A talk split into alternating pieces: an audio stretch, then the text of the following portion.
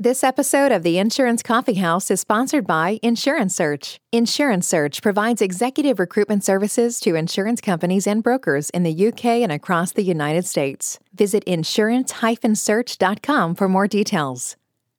The Insurance Coffee House, the place where you get to meet and learn from some of the most successful insurance business leaders from across the world.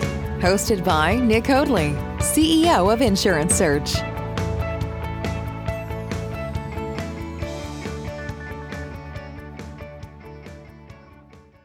Welcome to the Insurance Coffee House Global InsurTech series. I'm Nick Hoadley, and each week you can join me as I interview leading InsurTech executives from around the world. We will be learning about the different InsurTech technologies and finding out how they can be a benefit to both insurance brokers and carriers when it comes to delivering for your customers. We'll also be learning about the different career opportunities available to insurance leaders within the InsurTech space and what benefits that can give to your career. I hope you enjoy the show. Today, I am delighted to be joined by Shannel Clubb and David Mamane, who lead the insurance practice at our podcast sponsors, RSM North America. And it's great to have them join the show today. Welcome to the show, guys. Thank you for having us, Nick. Pleasure. Great to have you both, David and Shannel. Really looking forward to hearing more about some of the great work that you're doing there at RSM. Before we get into that, though, would you mind sharing with our listeners a bit about your own personal backgrounds and the roles that you have there at RSM, what you do for the insurance practice? Sure, I'm happy to kick, kick that off. You know, I started my career as being a technologist. So I have a computer science degree. And so I started off building programs, right? Literally in the back room, as you think about it, uh, by yourself in isolation and compiling code. That's how I started my career. But I quickly wanted to morph from being a more technologist to being closer to the business.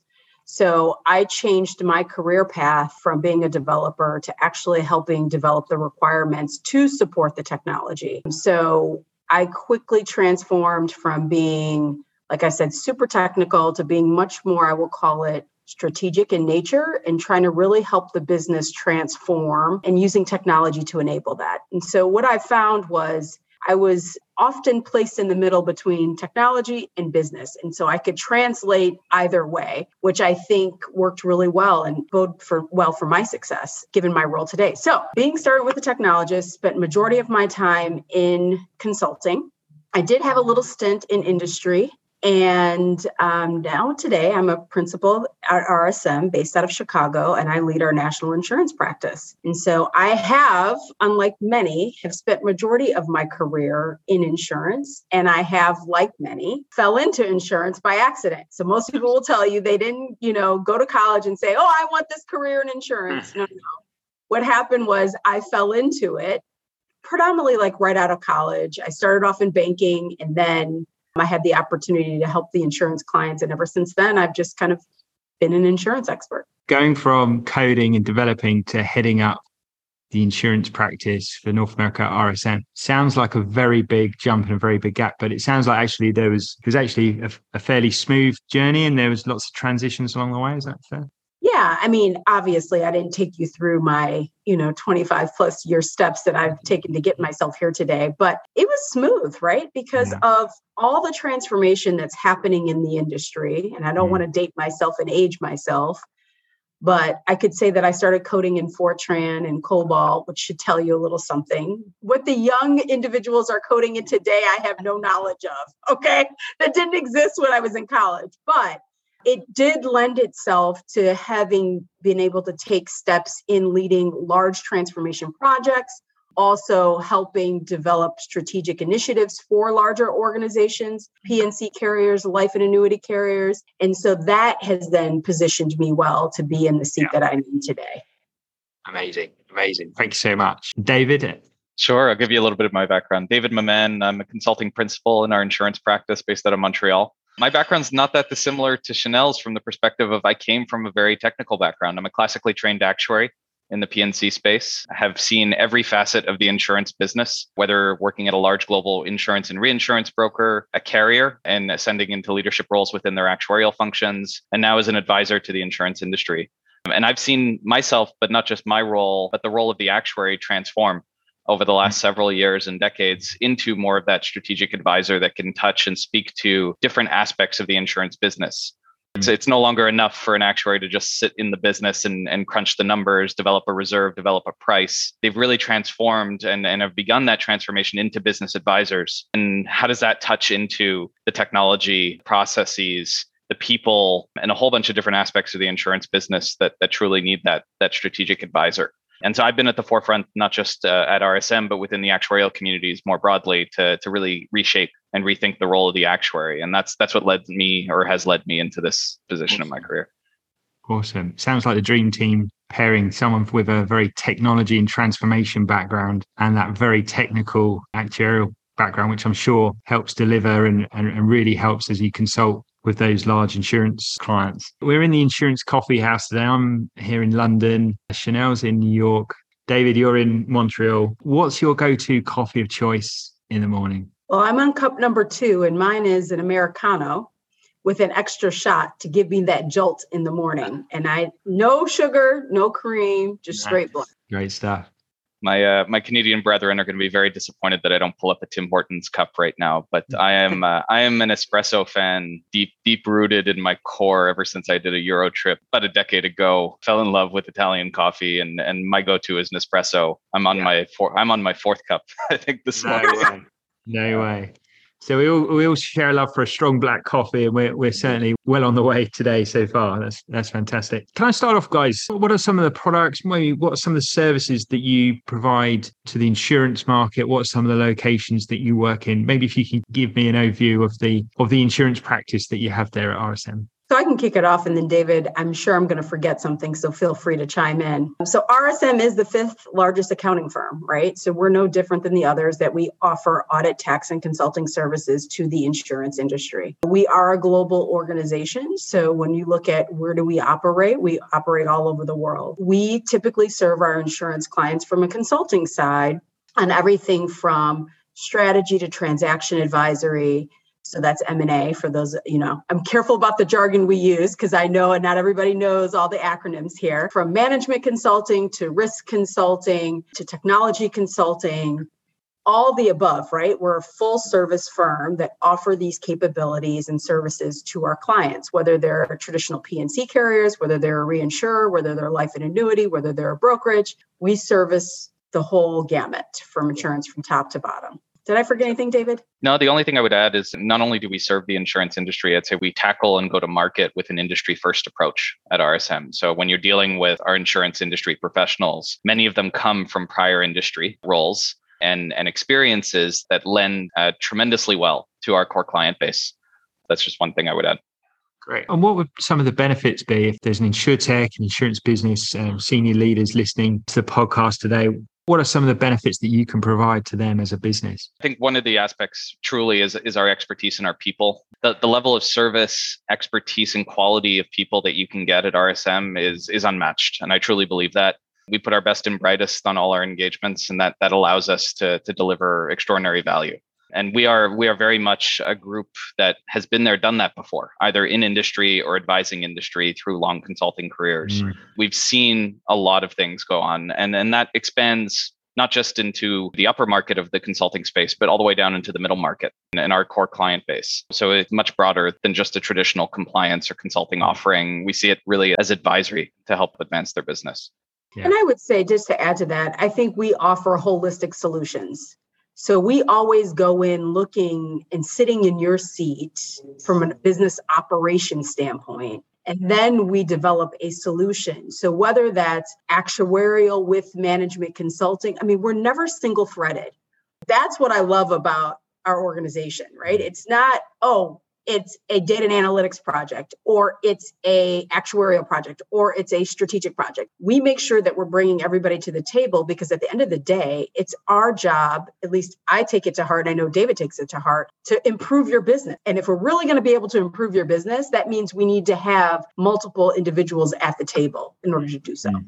Absolutely, absolutely. And clearly, there's opportunities for people like yourselves with a background in the insurance industry to develop their career and move into companies like RSM where they can consult, where they can use their expertise to really benefit multiple insurance businesses as to opposed to just the one that they operate in at the moment. So be interesting to explore that. If I may just go on to your sort of personal careers a little bit further, how did you sort of break into your first leadership position? How did you find that transition from previous role, which may have been more or technical, either on the tech side of things or more on the actuarial side of things? So I'm going to say I didn't, I wasn't methodical about like, how do I get this next role? I mm-hmm. just honestly, Nick, if I'm going to be straightforward with you. I just put my head down and I worked really hard and I made sure that I built really good relationships along the way. Mm-hmm. That has then positioned me to be, I think, where I am today. Mm-hmm. And always keeping the client first. You mm-hmm. never go wrong if you put the client first.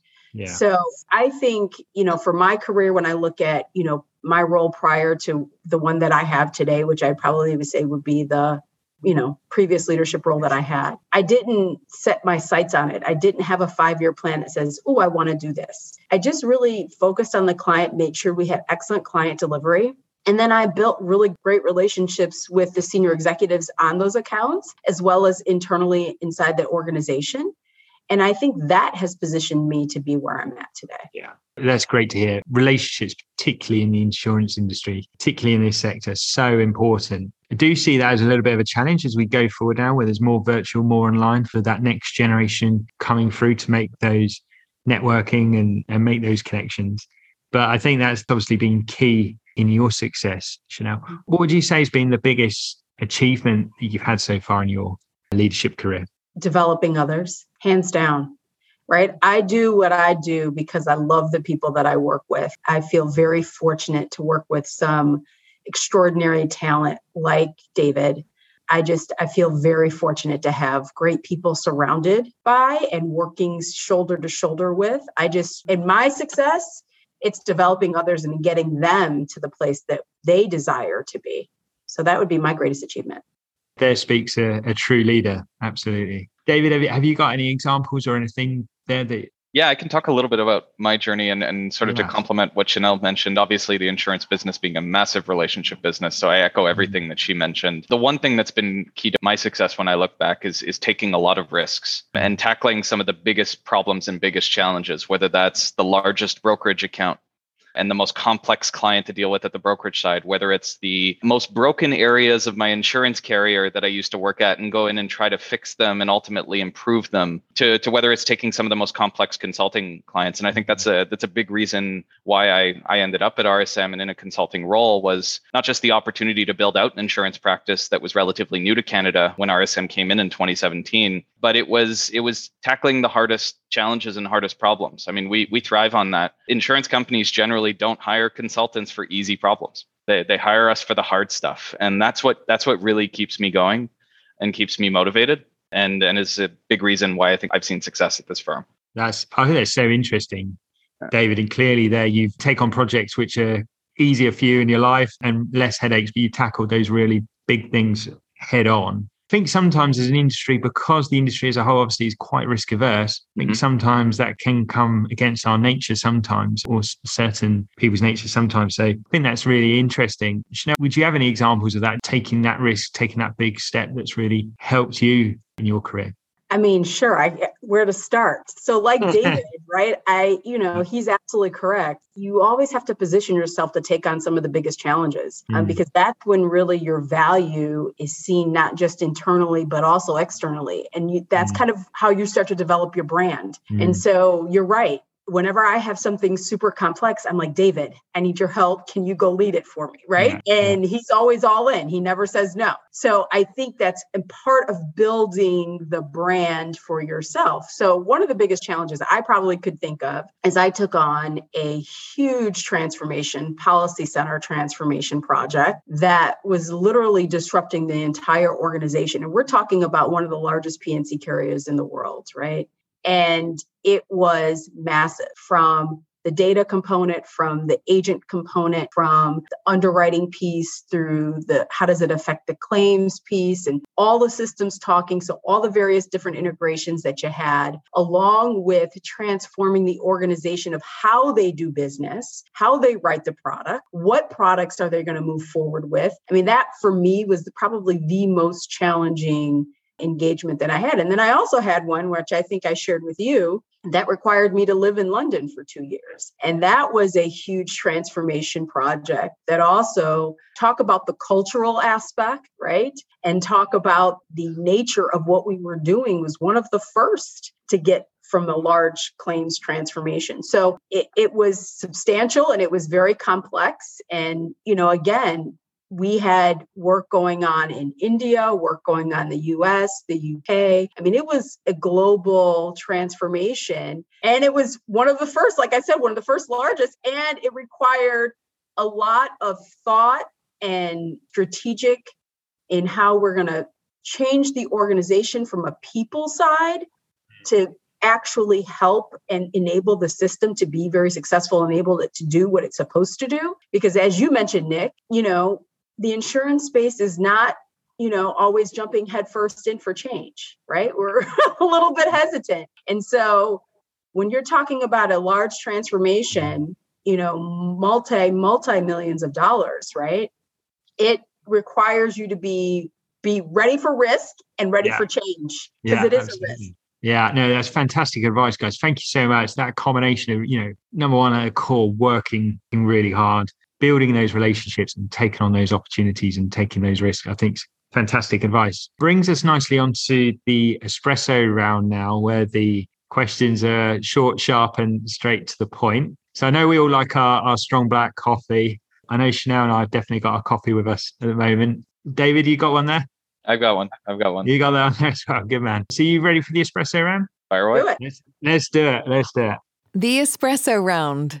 Could I start by asking, what do you see as the largest challenge ahead for insurance companies when attracting talent to their businesses?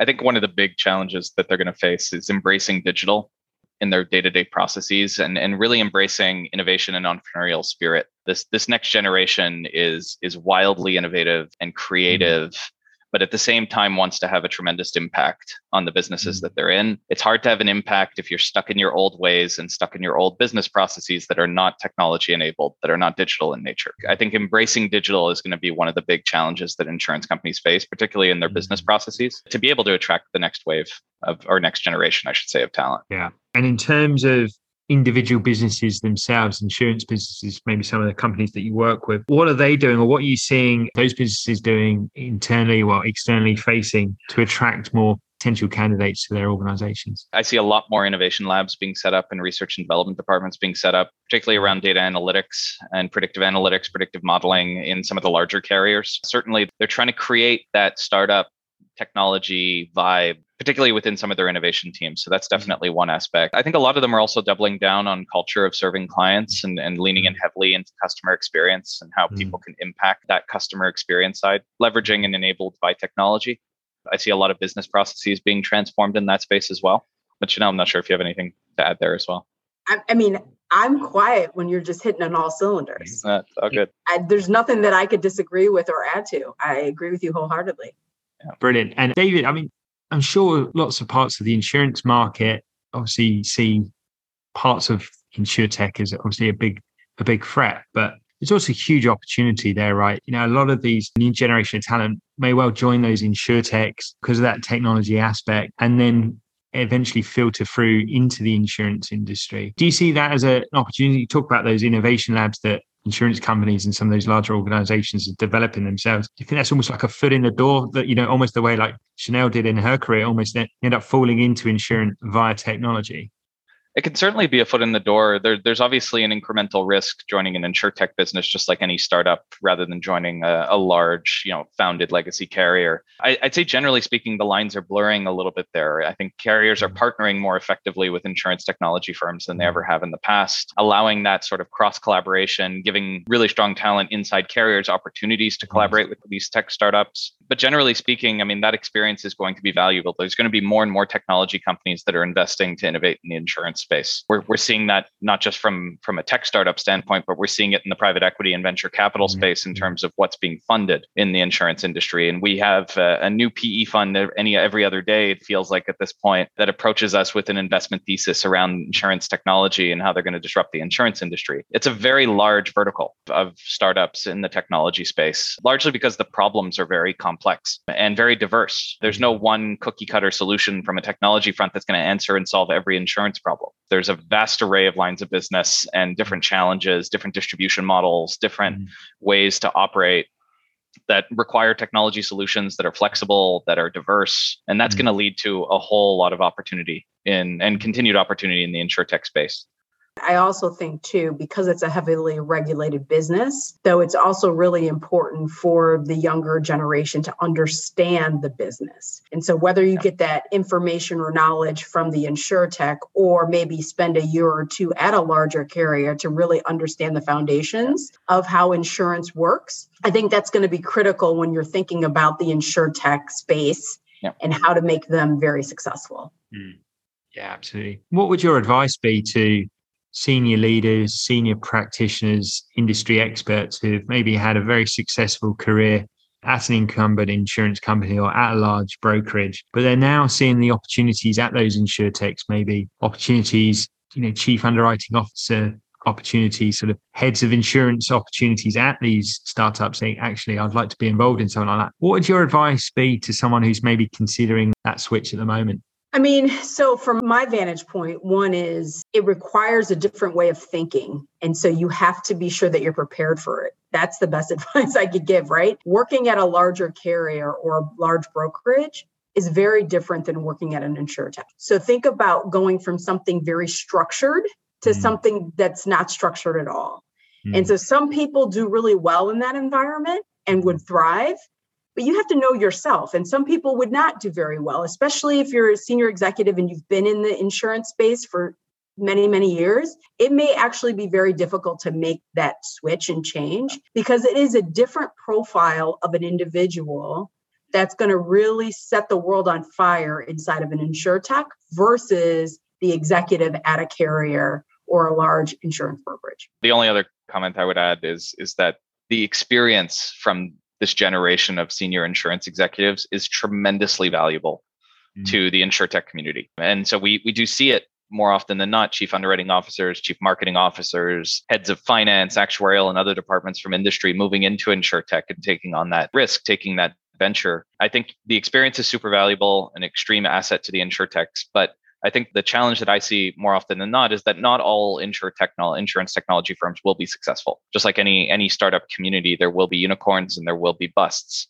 And I think finding a, a solid team of founders that understand the insurance industry, researching a little bit into the investors that are backing that venture, making sure they understand the long play that it mm-hmm. is in the insurance industry, I think is really critical. If you put insurance technology into the same bucket as other tech startups, where we're going to make a big bang in the next 24 to 36 months, it's not the right investment philosophy. And I think that pressure is not going to sustain a viable business model in insurance. Penetrating into this industry is difficult and it requires patience and it requires really strong strategic partnerships, whether it's in the distribution side, on the broker side, or within the carriers. It requires those strong relationships to be successful. And that takes time to build, and the trust mm-hmm. takes time to build. And let's be honest with each other, right? I mean, insurance right now is not setting the world on fire. So if you're going to an insurtech, and I just want to reiterate what David said because it's really important, right? If you're going to an insurtech to say, I'm going to be like the next Google, Facebook, Twitter, etc., it's the long game. It's not the short game. The disruption in the insurance space takes time. When I think about Nick, when I was living in Europe, I think that was 2010. Okay. And that's when insurance companies started doing large transformational type work. 2010. Here we are today at 2022. And I still have organizations doing large transformational projects, right? The same way that they were doing it in 2010. So it just tells you when you look at the impact an insurtech is going to have in which space, it is the long game. It is not the short game. Absolutely fantastic advice. Thank you both for that. If we now focus more on the those traditional carriers, those large brokerages, I and the insurance executives there. What do you see as the biggest challenges ahead for the insurance executives at this moment? Now, how should they really be adapting in order to be successful during these times? So I think it's talent. Talent is going to be their biggest hurdle that they're going to have to climb. Mm. One is attracting top talent, retaining top talent. And in order to do both of those things, attract and retain, you have to do things differently. So I think, you know, if if I were to sit down with all the top executives at these larger carriers and brokerages, I would say, are you doing the same thing you were doing 5 years ago? And if the answer to that is yes, you need to change. Because if you want to be innovative and if you want to be the place that all the top talent wants to come to, you've got to do things differently. Yeah, and you're competing with a different market now. It's not just Correct. against the other insurance businesses or financial services businesses. It yep. is the Googles, it is the Facebooks of this world. Yes. It is the Amazons.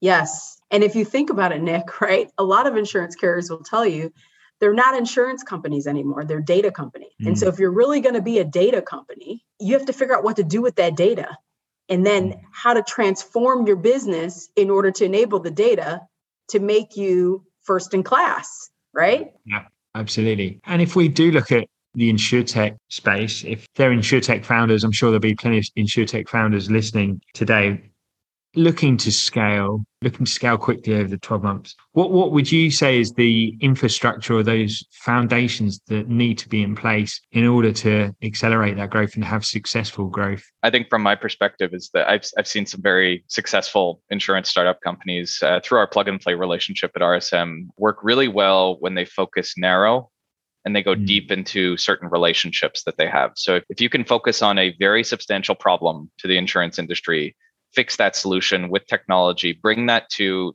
a couple trusted partners, prove out that use case, you can accelerate adoption very broadly. Also, the other thing is when you think about developing technology in the insurance space, modularity of the solution is really important. The ability to plug and play literally into other platforms that the insurance industry is using is critical. You know, forcing forcing carriers to adopt your own proprietary SaaS solution or platform or product is a very difficult journey to go down until you mm-hmm. achieve scale. Getting that first partner is always hard, but even getting the second or third is hard if you're mm-hmm. forcing their your own platform onto onto carriers. To the extent that you can be flexible and plug into their existing IT and, and technology infrastructure, the faster mm. you can scale.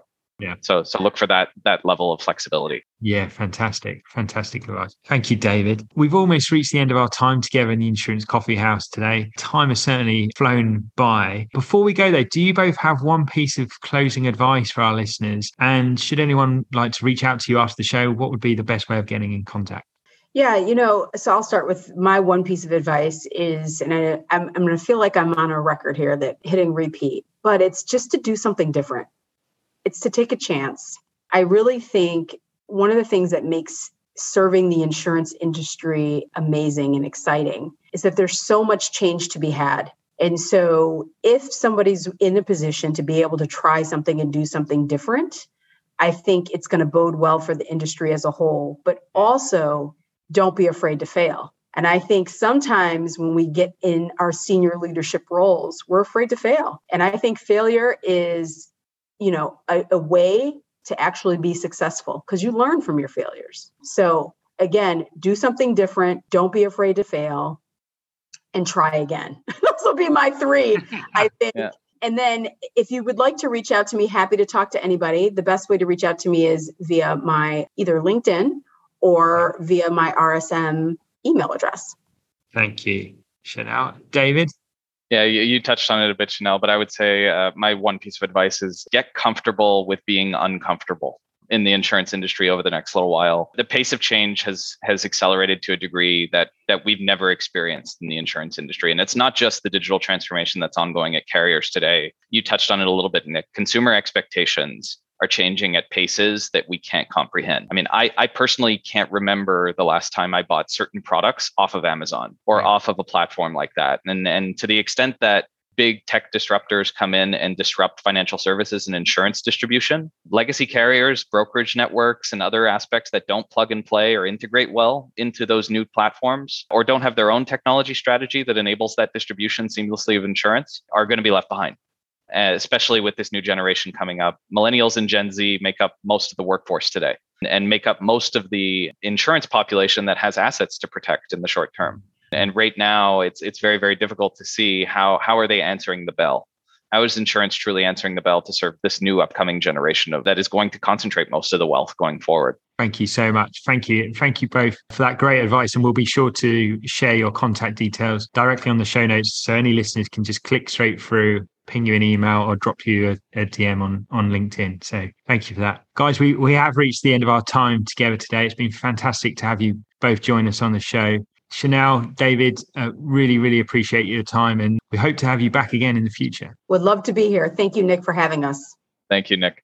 Absolute pleasure. And to all the insurtech leaders and to all the insurance executives listening, wherever you are in the world, we thank you for joining us today. And I'm sure you would have gained a lot of valuable learnings, insights, and inspiration from Shannel and David today. If you did enjoy the show, please remember to download and subscribe to the pod to receive each one of our episodes directly into your app each week. And if you'd like to be a guest on the show or would like to learn more about the competitive advantage that podcasts can give to your business when attracting talent, please reach out to us at insurance-search.com or drop us a message on LinkedIn. Until next time, I've been Nick Hoadley. This has been the Insurance Coffee House Global InsurTech Series. Take care. You've been listening to the Insurance Coffee House with Nick Hoadley. Join us next time to hear more insights and inspiring success stories to help you become a better insurance business leader. Available to download or subscribe now.